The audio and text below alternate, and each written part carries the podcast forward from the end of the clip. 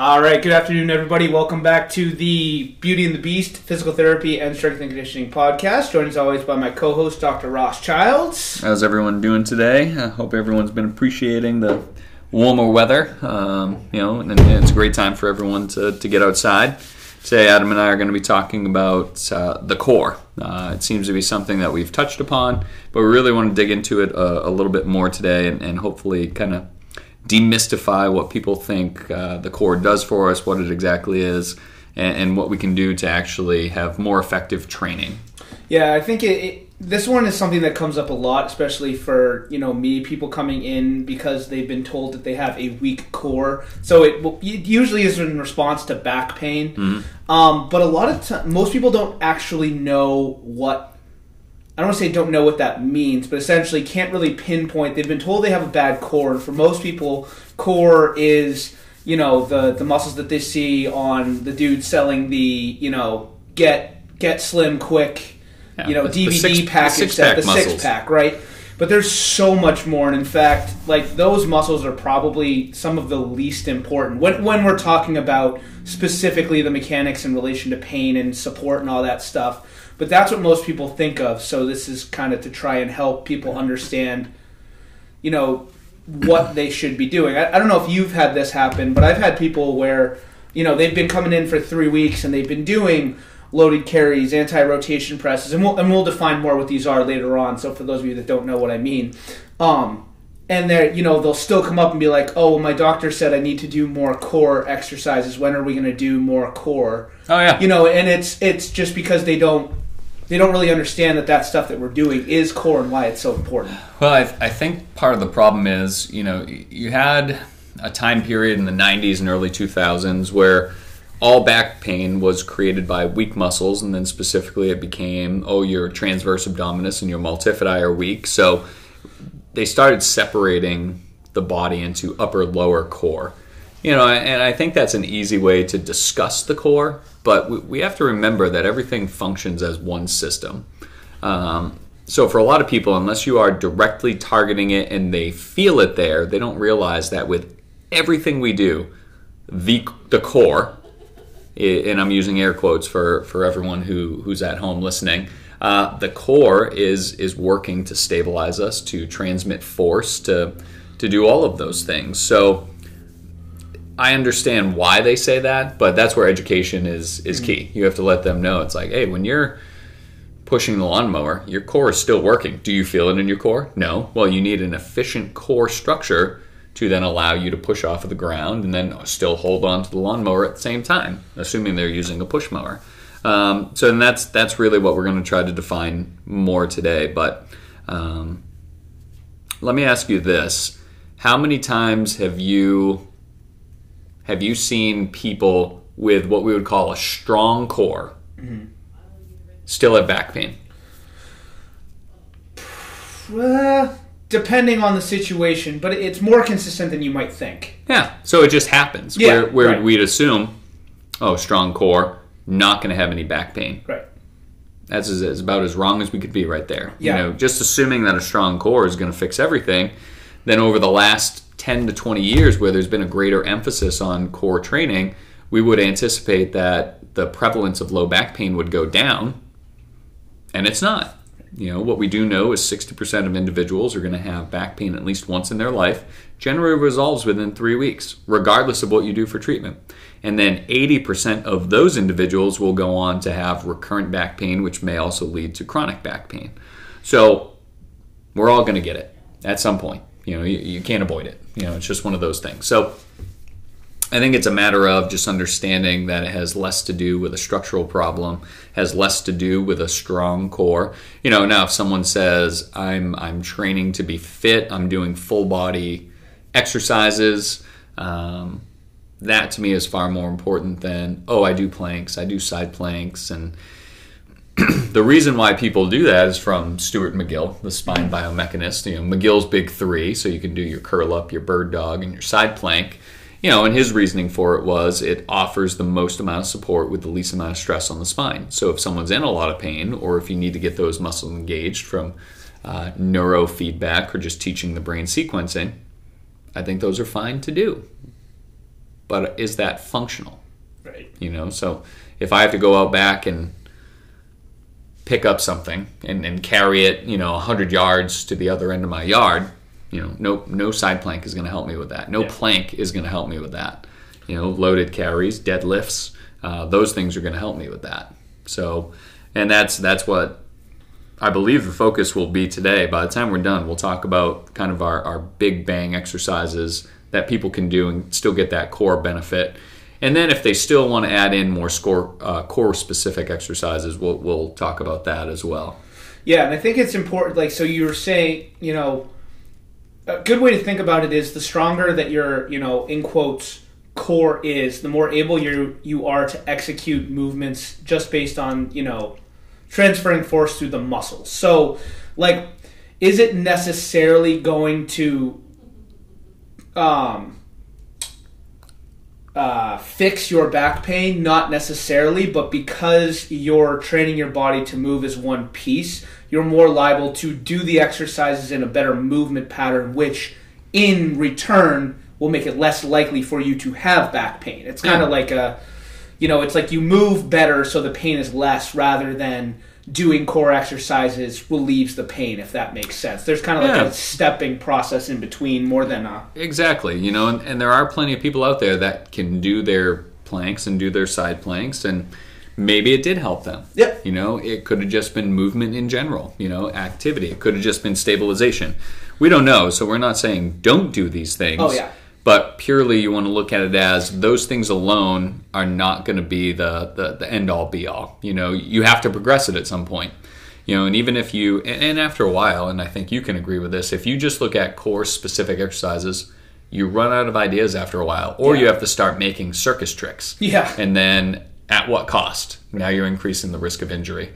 Um, so then you can start loading up on, again, we talk about farmers' carries, which you and I have discussed. If, if someone said, I have time for one core exercise, what should I do? Good, grab those two 40 pound kettlebells, walk 100 yards down and 100 yards back. Yep. You know, that's kind of the best thing. Plus, they're working on hip stabilization, balance, coordination, um, upper body strength and stabilization. There's just far too many benefits to pick up heavy things and walk with them. Whereas a lot of people don't do that. Yeah. You know, or if they do it, they don't realize it's a core exercise. So, Yeah, and I so when I when I define the core, and um, we talked about this a little bit a couple ep- episodes ago. I think of anything from basically the knees to kind of the chest. I mean, yes, your shoulders and your arms are involved, but like people tend to think again just the front, but the core, in my opinion, is those big primary movers. You know, knees up to the shoulderish areas. It's a much bigger. Yeah, so I'd even go one step further and just say neck to knees. Yeah. You know, when we look at the the definition that it was a couple of years ago, I think it was the International Journal of Sports Physical Therapy. They basically said any muscle that attaches to the axial skeleton, even if it terminates on the appendicular. So basically, if it attaches to the spine, or the other end attaches to the, the arms or legs, it's still part of the core. So now you think about it, you know, the hamstring attaches to the knee distally and attaches to the ischial tuberosity, which is part of the pelvis, which is part of the, the axial skeleton. That's a core muscle. Mm-hmm. It means your butt muscle is a core muscle. It means your quad's a core muscle. It means the small little scalenes that attach to your first rib that attach onto your neck are part of the core muscle. And the scalenes are, are involved with breathing. They help with rib expansion, which that's controlled from the diaphragm, which is the top of our pelvic canister, which is part of our core. We have so many freaking muscles to the core, yet we usually think about our rectus abdominis, mm-hmm. our internal external obliques, our low back paraspinals, our multifidi, and our TRA. Right. So six things.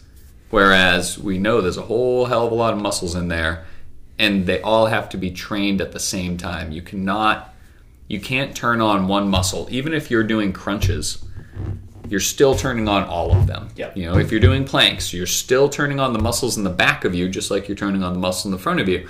You can bias one side more than the other, but they're all still working. You know, just like when we do Palloff presses, anti-rotation presses. Sure, we're preventing rotation. We're turning on the muscles that are preventing rotation or creating for that matter, but all of them still have to work. And then your hip stabilizers work. Your scapular uh, stabilizers have to work as well. So um, it's it. we're emphasizing it's all one system. You're not going to try to. It's it's like spot reduction with fat loss. Yep. You you cannot do spot reduction, so you can't just train your core. Something else is going to be used in the process. So if that's the case, we need to try to maximize it. Right. So, getting into some of the different functions here. Um, so, training core for performance, general movement, that kind of stuff. Um, the best way to think about it for performance, I find, is you know you, you're it's a transfer of energy, right? So, the more that you can transfer energy from the ground. I mean, for any of you that have ever played baseball, for example, that's the one that I always think of because it's so arm dominant. But if you've ever had a good coach, they're the one of the first things you learn is that the power starts from the legs. Whether you're Yep. throwing, whether you're batting, you don't necessarily think because obviously it's your upper body that's rotating, but everything starts from the ground. The more that you're able to transfer force from the ground to whatever appendage is doing the movement you're looking for, the stronger your core, the more succinct your core, the quicker your core can fire and then decelerate, the better your performance is going to be. Correct. And that's why it's so important to think about it as one piece because if you're, you know, again, throwing a baseball, if you're pushing off, if I'm a righty and I'm pushing off my right leg, I have to be able to transfer the force efficiently from that leg to my arm before I release the ball. If I have any sort of breaks in the chain, if I, you know, come, my core comes untucked, I mean, you know, there's whatever, but you know, if I'm, if I end up leaning back almost, which would cause me then, you know, the ball could go high. I'm going to lose power. Like there's so many Sure. Reasons that being able to transfer that force are important. Well, I'd even say let, let's take a look at that throwing motion one more time. When you push off the right leg, the left leg, you have a high leg kick, you step forward. Yep. That really initiates kind of the momentum forward. Your leg is going to hit the ground. You have to absorb the shock from your leg hitting the ground. Now all of a sudden it has to restabilize. So now you can transfer the force up through your trunk and you can get that acceleration through the acceleration phase with your arm. And then it's so left leg to right arm transfer of force so that you can actually gain velocity. It's no different than in any other rotation sport. Throwing a javelin, throwing a discus, you know, a hammer throw, a golf swing, Yep. a baseball swing, a slap shot, whatever it may be. It, it has to be that that generation of force, but also the controlling of force.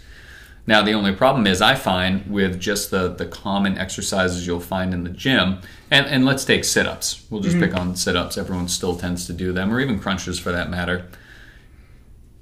You're not utilizing upper and the lower body to transfer force. You're creating motion, and then most of the people don't even control it. You know, Right. they just shorten the tissue, relax, shorten the tissue, relax.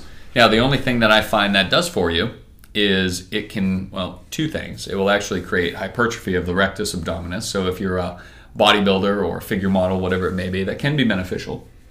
Um, but what it also does is it teaches you how to shorten your core. You know, so a lot of people, especially if there's any type of chronic back pain associated with it, um, it actually they they overlearn how to shorten the core and they kind of stay in that fixed position. They've actually shortened too much. Um, so and then that causes other problems. So it's it's a bad motor pattern to begin with. Um, so I'm not I'm not fond of those types of exercises. Planks, you're neither lengthening or shortening, assuming someone's doing it the right way. So I'm not going to be too concerned with that. But still, it's you know we we everyone wants to hear absolutes. You know, we talked Yeah. about this with nutrition. They want core to be the same way. You know, oh, you have back pain, do this. Well, the research shows that you can still have strong muscles, and there's no correlation between back pain and weak muscles. You know, a lot of people that have back pain have strong muscles based off of testing.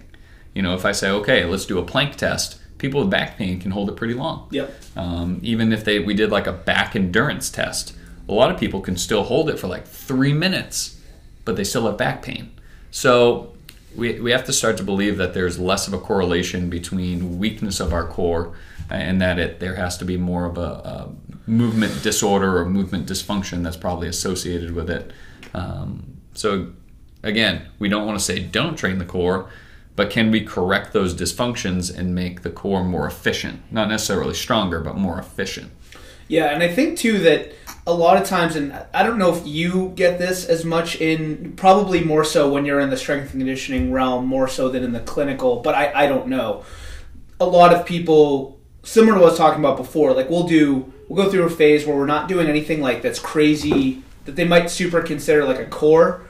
You know, like we're not doing a super long amount of planks or something like that. Stuff that they've heard is a core exercise, but you know, we've been doing some heavy deadlifts for a few weeks, some heavy squats for a few weeks, and they'll come up and say, like, hey, I think I need some more core exercises. And it's, and that's one of those things that's like, it, it's hard to get across the understanding that you're doing more core with a heavy deadlift than you than you will do with holding a seven minute plank.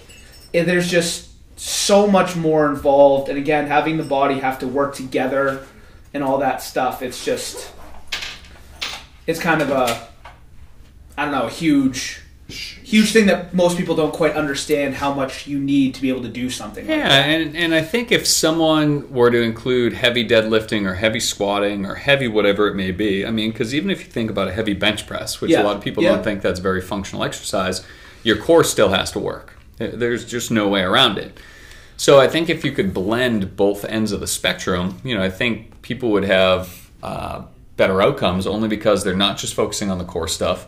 They're actually going to make their back more resilient from deadlifting. You know, it, it's not that we shouldn't avoid or shouldn't do deadlifting. We should become better at it. Right. You know, and that's what a lot of people don't understand. Yeah, and I and by the way, guys, when we say heavy, that's that's relative. You know, just something that forces you to have to lift a little bit more than you might have the last time before. We're not talking about going out looking to shoot to, you know, lift 500 pounds off the ground. If you are, that's great, but that's not quite that's not the the point we're getting at.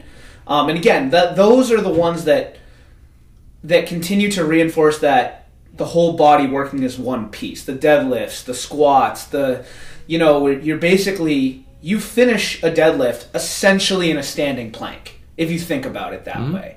I mean, so your your core is engaged and has to be engaged. And the only way that you can hold on to the bar without demolishing, you know, I don't want to say that because that's No, I'm not going to Just keep just keep going with it. no, I was gonna say without demolishing your back, but I I don't like yeah. I- Is if your core is is kind of locked in, right? I mean, if you're not, if you don't have the control over where the bar is, and that that's a little simplistic. There's way more that goes into it than that, so mm. don't get carried away with that. Your core being the reason for that specifically, but whenever you're holding on to something and having to use your legs, your core has to work. The the um, example you gave earlier with pushing the lawnmower, the reason that you're able that the lawnmower moves is because your body is transferring force from your feet to the object with wheels. The only way that happens is because it goes through your core. The only other option is some sort of I can't even imagine what that would be like. What you take a step and then you push the mower forward and then you stop and you walk your feet forward and you push the I can't Well, even what they imagine what they would probably do is they would actually lean forward at their back a little bit, have their arms locked out straight, and use that forward lean as leverage to start Oh, walking. I guess, yeah. All right, yeah. Or you could get the people that lean backwards too, lock up their lumbar spine with a anterior pelvic tilt. Ugh, for that for that amount of time. Yeah, not not worth it. But you know, and and you know, people could say, "Oh, jokes on you. I use a self-propelled mower." It's like, no, yeah, yeah, all right, joke is on me, but still, you have to control it right? because yeah. if not, that thing's gonna what get away do from when you. Yeah, I hope you have a perfectly flat. Anyone around here have a perfectly flat backyard? no. I mean, that's core performance at its finest. Yeah. Oh man. My yeah, I don't know about you. My where I grew up, it's all it's like up the hill, then back down the hill, then walking across the hill sideways. And yeah, so yeah, Yeah. mowing the lawn for me has never everything. been. Yeah, you have to do everything you can to make sure it doesn't tip over and Yep. roll down the hill. Yep. Yeah. Yeah, or you even go up vertical and then you have to pull it back down. Yep. You have to slow it down. Yep, Oh God, yeah, that, that that's core training at its finest. it's true. Um, now, when when we're looking at again more performance based activities, um, you know, you were giving examples of of what could be considered a core. Even so, you said a, a stand up plank position when you're in the top of the deadlift. Yeah. Even think of a, a pull up for that Yep. matter. A pull up, you have to have a very stable core. If someone doesn't have a stable core, what typically happens to their body? they either swing or at the bottom they like really I don't know if that's quite what you're getting at, Yeah. but they really go into But- like but they- extreme extension Yeah, the they, bottom. they- or most of them will swing. You can Yeah. always tell the people that don't have a stable core, and and because they just start swinging back and forth and they can't control it. When if their core is stable, they should just be able to drop up and down. Right.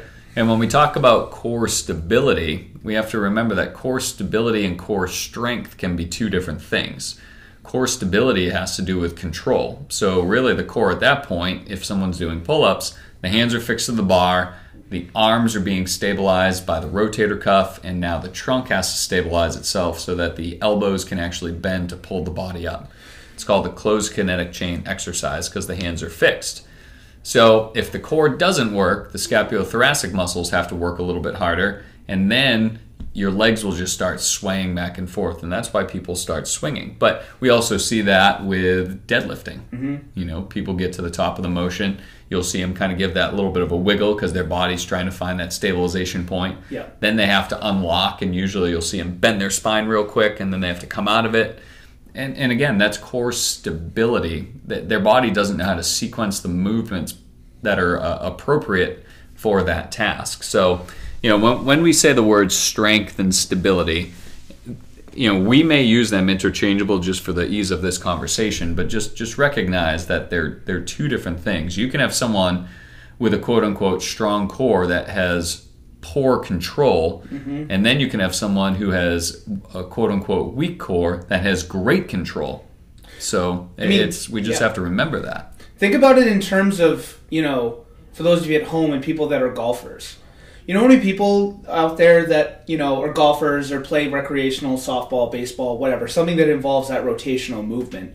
You could have somebody that comes in that farmers carry, you know, farmer carries a hundred pound kettlebell in each hand, can hold a plank for five minutes, you know, but still has back pain or some sort of pain going through a golf swing. That person has a super strong core, but maybe they don't, their body isn't able to uh, efficiently mechanize that when moving through a rotational. They either, you know, create too much rotational speed and then can't decelerate, mm-hmm. or they can't create a large enough amount of rotational force or power. So then their arms are extra sh- swinging. So again, there's even more emphasis on the kind of slowdown. Yep. And, and you know, how often would you say? And maybe I'm maybe I'm getting a little bit too out there on this. People that have golfers, tennis, something that's that rotational power. How often would you say that their ability to move through their core through their hips affects, you know, elbow, shoulder issues, that kind of thing? Oh, I would say more often than not. Right. You know, and I, I don't think that's going too far out there. I think it's another end of the spectrum that we have to pay attention to. You know, whether we call it the kinetic chain or whether we call it regional interdependence. You know, how is every body part working along itself? It all has a, a it all has a task within the the bigger task. You know, there's movement and then there's motions that need to occur along the kinetic chain. So, especially with rotational sports, if someone's not rotating from their hips or through their thoracic spine, they can't generate the force that then needs to go through their core, through their arms, down the elbow, and so on and so forth. Slows down club speed. They may hit the ground too early, uh, and then that leads to the breakdown of tissue in other other places. You know, especially with golfers, just because we keep talking about them, I just tend to find they they don't rotate their hips enough. You know, a lot of them will, will baseball swing it and try to get you know the Mark McGwire, let me power it through with my arms. Yeah. And when a lot of them do that, they leave the club face open and they end up slicing the ball more often than not. So it's the people that can actually get their hips around them. By the time the club face gets to the ball, it's squared back up again, even if there's some type of a uh, flex in the in the club. So um, you can usually tell, especially older golfers that have like a big gut, they can't get their arms around their gut.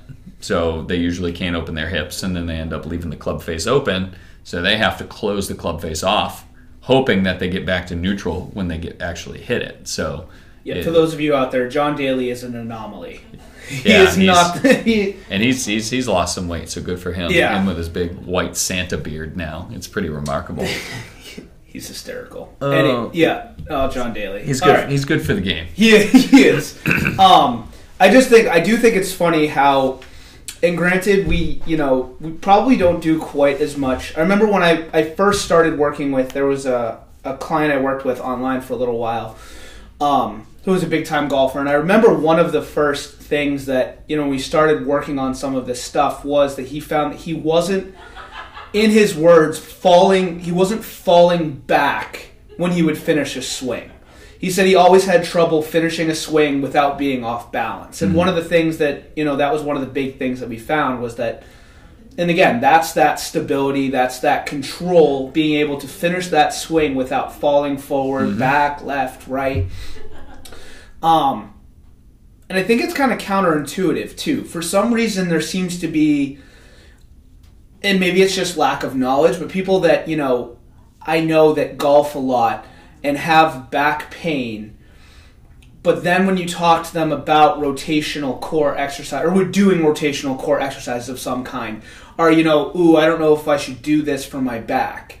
And you know, it's it's kind of like, well, yeah, maybe, but I also know that you're going out and playing 18 holes a couple times a week. I guarantee you yeah. that you're more liable to if you don't do this now, you're more liable to run into an issue there. I see that quite often too, but I think that's the think that's the nature of they they want to be out playing golf, right. so they're they're willing to kind of overlook what that may potentially do to them versus they haven't done these exercises before. Is this really going to do it? The rotation looks like it's going to hurt. It's like if you rotate correctly, you're not even going to hurt your back. Right. It's just plant your front leg and just try to spin your body over it. Yeah. You know, you should not be spinning from your low back. We only have about 8 to 10 degrees of rotation at L5S1, and a lot of people max out that 8 to 10 degrees, and that's why we have the highest rate of, of disc injuries at L5S1.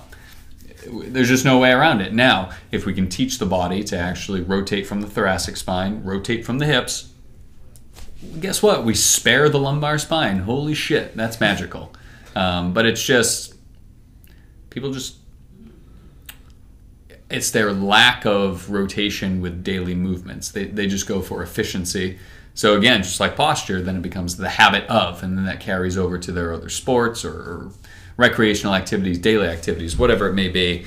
Um, they generally stay in one plane, or, or they want to. Um, I don't want to say most efficient, but they become lazy and they complete the task at all costs. Right. Which can also be dysfunctional movement.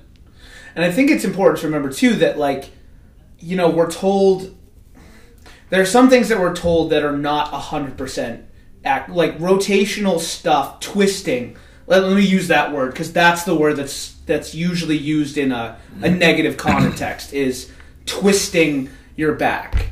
You know, like we're uh, the the example I think of is like when we're told to pick things up. You know, when oh, you know one of those OSHA type of things, right? Yeah, as as we're rolling our eyes a little bit, like what are the the things that they always tell you? Like get low, use your legs. When realistically, the keep most your keep your spine straight. Right, exactly. Where realistically, that is more liable. You are more liable to run yeah. into issues than if you like basically hinge sure. to pick something up. And it's similar with rotational stuff. A lot of times, what people are told is, okay, turn your whole body, which okay, fine, but you also should be able to rotate from side to side without having to completely, like, essentially get your toes going the same direction as your shoulders the entire time. Yeah. Like, there's. Yeah, and, and I'd say very similar to squatting, very similar to running, with lifting something.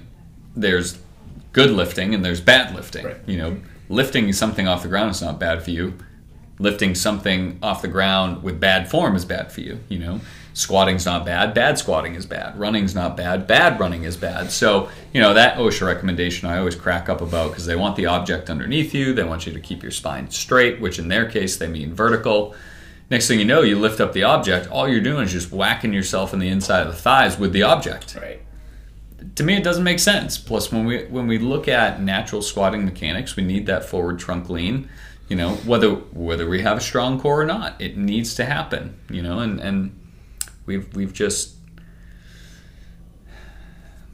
we, have become uh, too feeble of a uh, of a society you know we just believe that we're fragile creatures that we're just gonna fall apart one day right and, and that's that's not the case i mean if everyone believes they're humpty dumpty then they're to fall apart. Yeah. and that's that's you know, God damn it, we're here to put Humpty Dumpty back together and keep him there.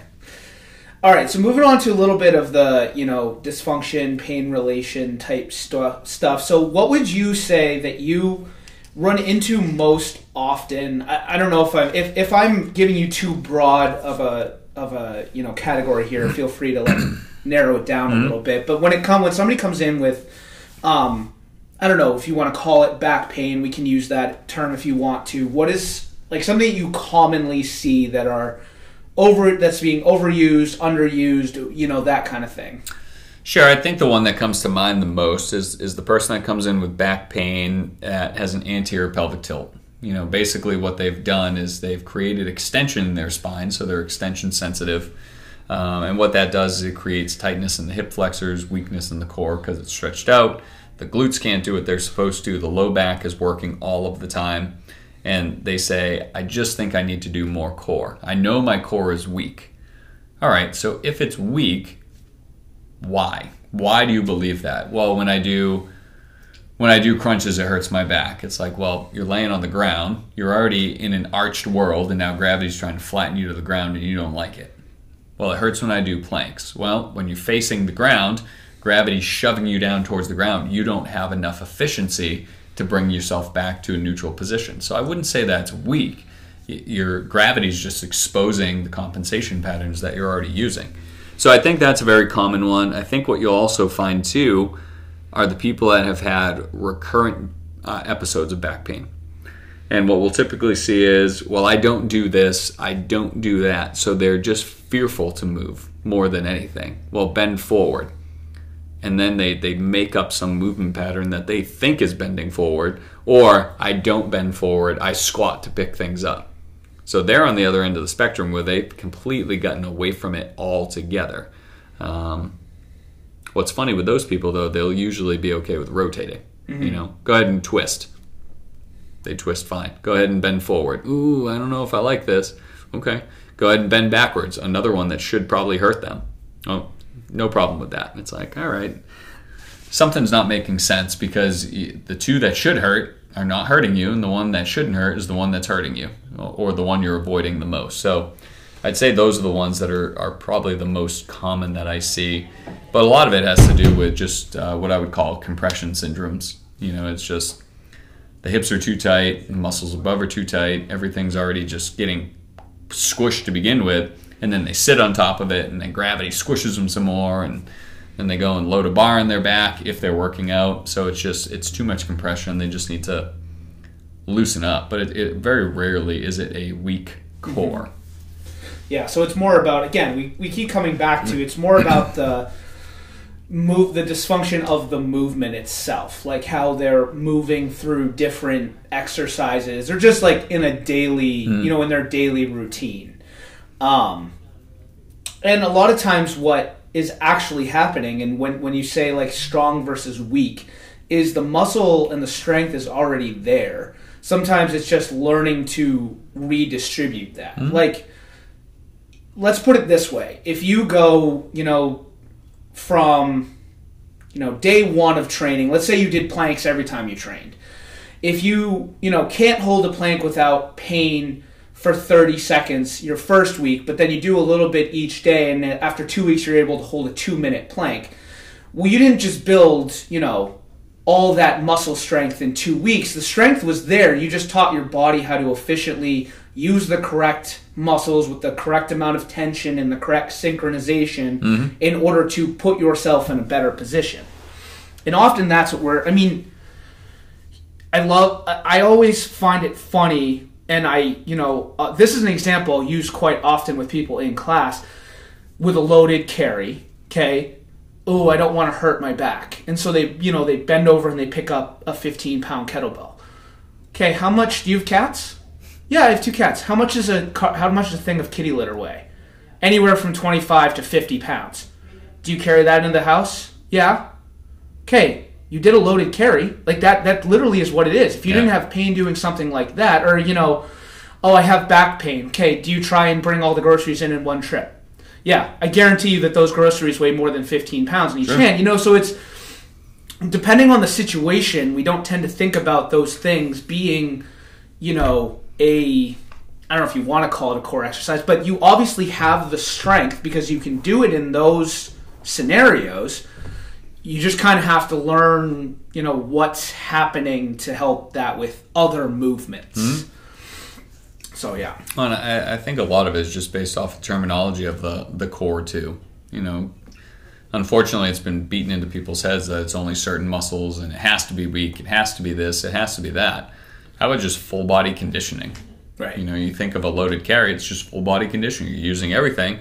Your core is going to get stronger. You know, unless you pick it up and fold over like an accordion, there's your core has to work. It's just the way that it is.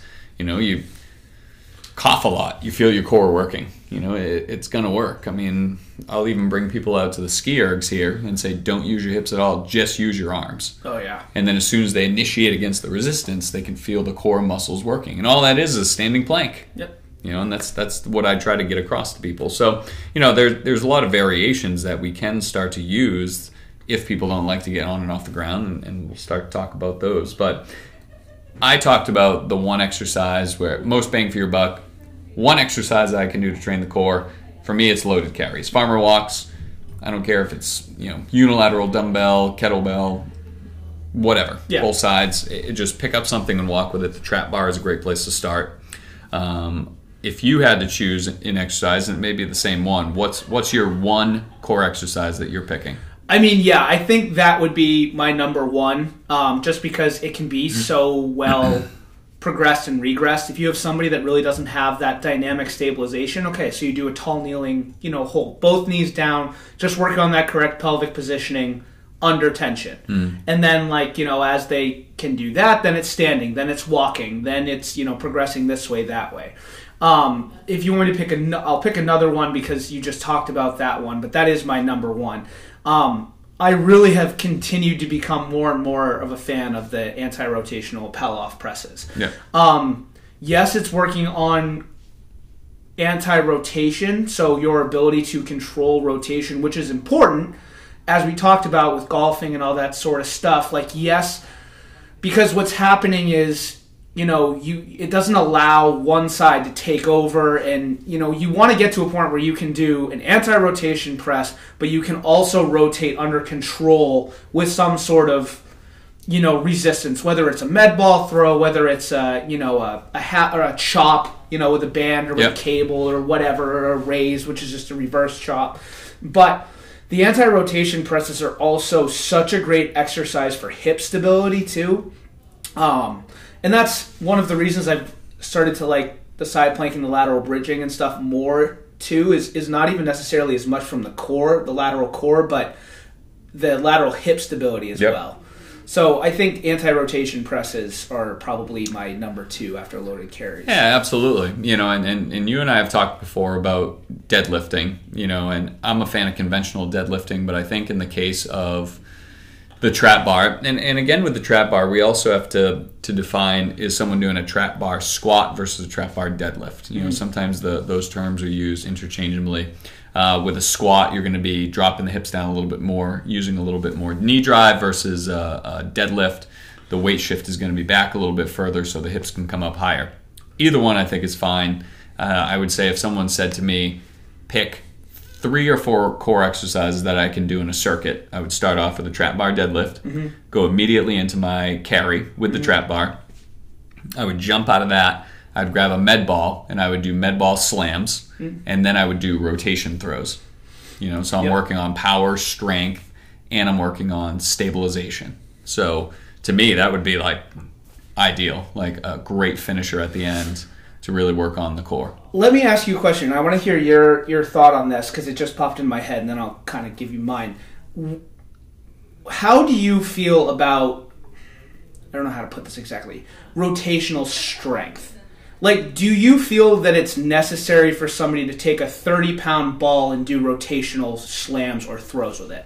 No, Okay, I feel exactly the same. no, I, I think 30 pounds is too much. Yeah, I think if you're what you're trying to do with rotational, whether it's a med ball, a band, what or a cable, whatever, is teaching your body to be able to accelerate and decelerate. Correct. And you can't accelerate or decelerate nearly as well if you try and throw. Other muscles are going to have to be involved. If you're trying to throw that much weight, unless I mean I don't know if you're some kind of crazy Olympic thrower or something. I, yeah, That- that's a lot of weight. That's right. That then maybe I don't know. I'm not a I'm not a coach for an Olympic you know thrower, but it just doesn't seem and you know, but uh, that's what people want to do. They're like, oh, this ball feels light. Give me a 15. Then Or throw it harder. Yeah, ex- Throw that's it, throw exactly it faster. how I feel. Yep. Put it, put it through the goddamn floor. Throw Yep. it through the wall. Like, don't strength. Again, if we go back to our force velocity curve, forces on the the, the y-axis, velocities on the x-axis. Strength is going to be a slower velocity. So it depends if your goal is strength. For me, anytime I'm using a med ball, it's for for power, mm-hmm. or I'm looking at speed strength. Yep.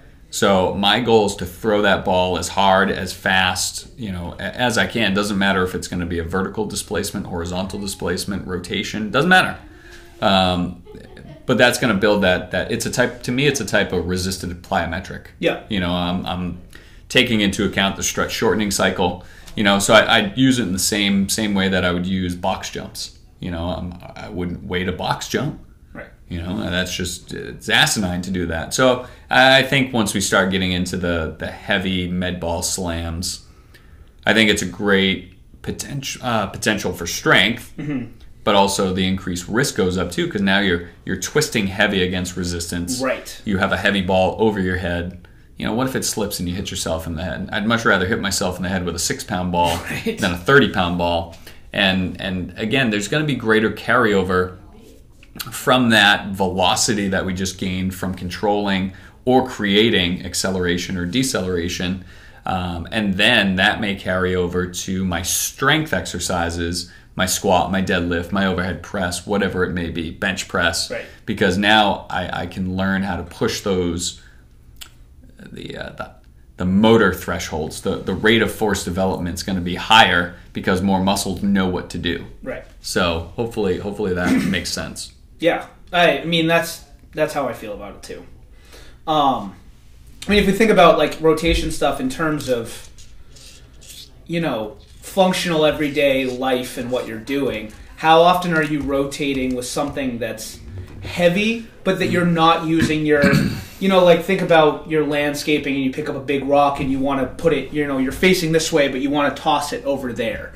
Are you setting up? And I'm standing because I need to do this out, but are you setting up and like whipping it, or are you just like essentially doing like a squat to the side? No, you use your legs and you push off with your legs.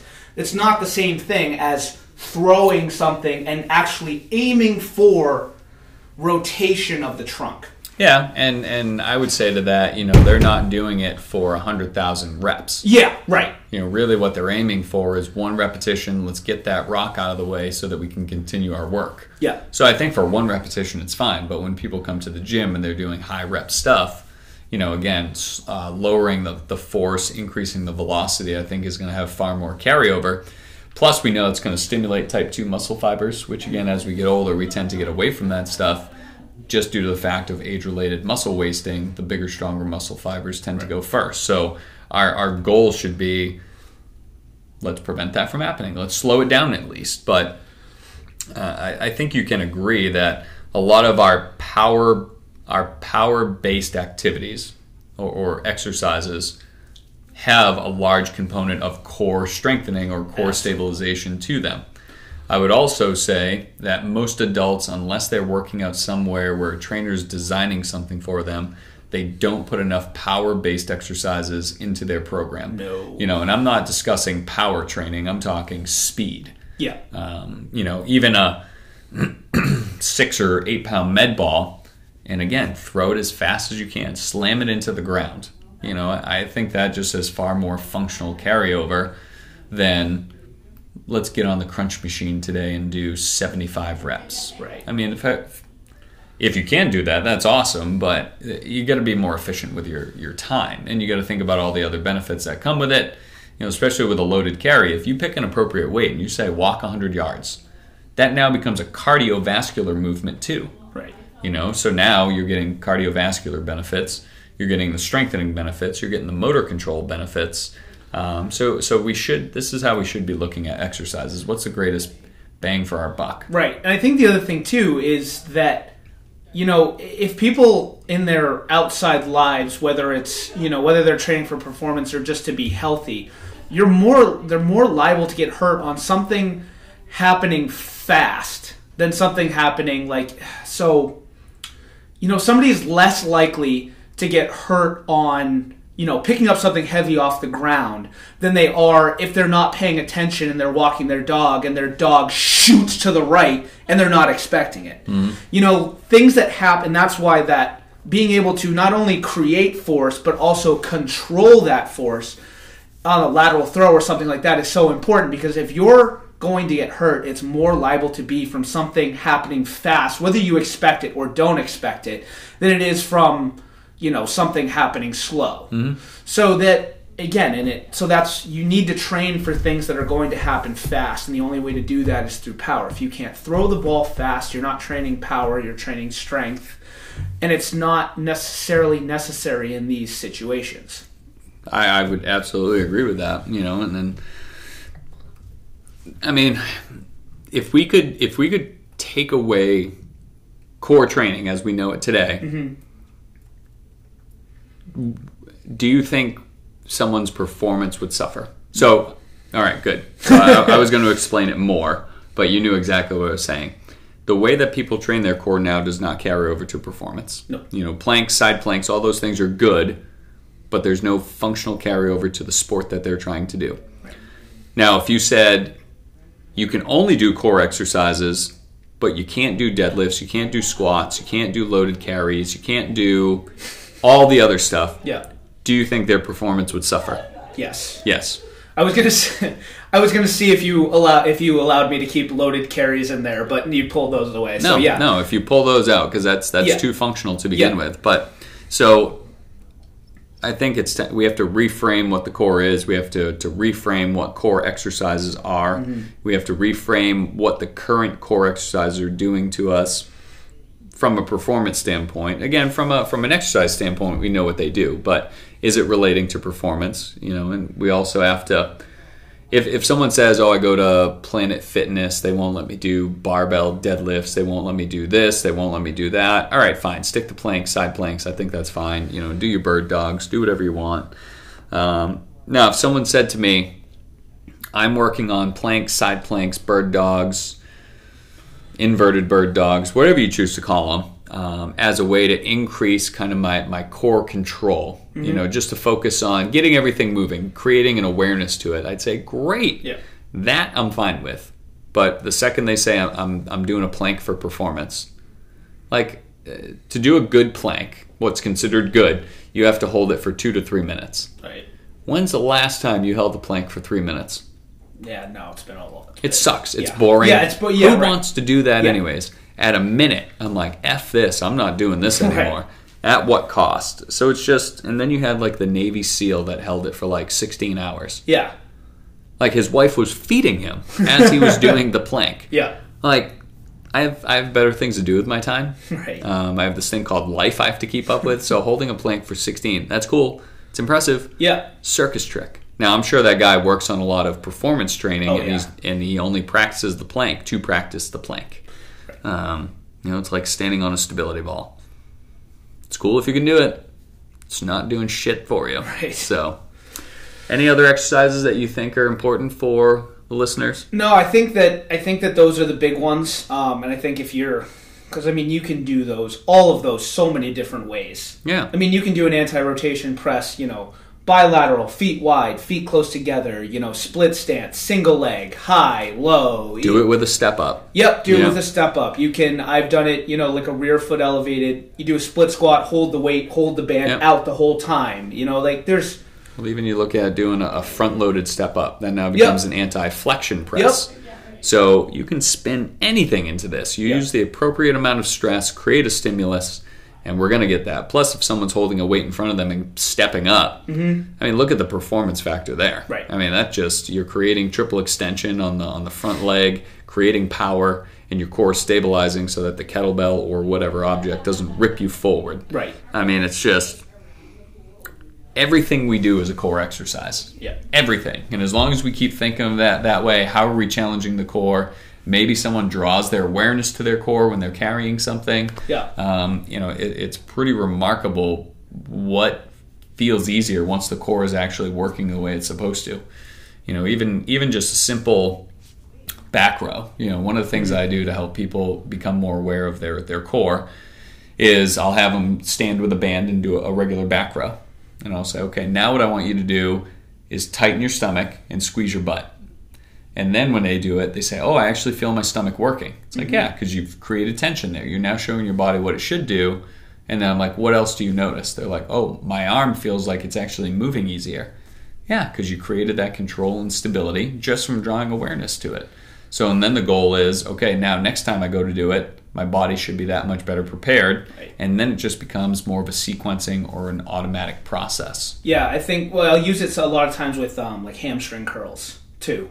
Somebody just like cannot do them because their hamstrings either cramp or they just like aren't strong enough.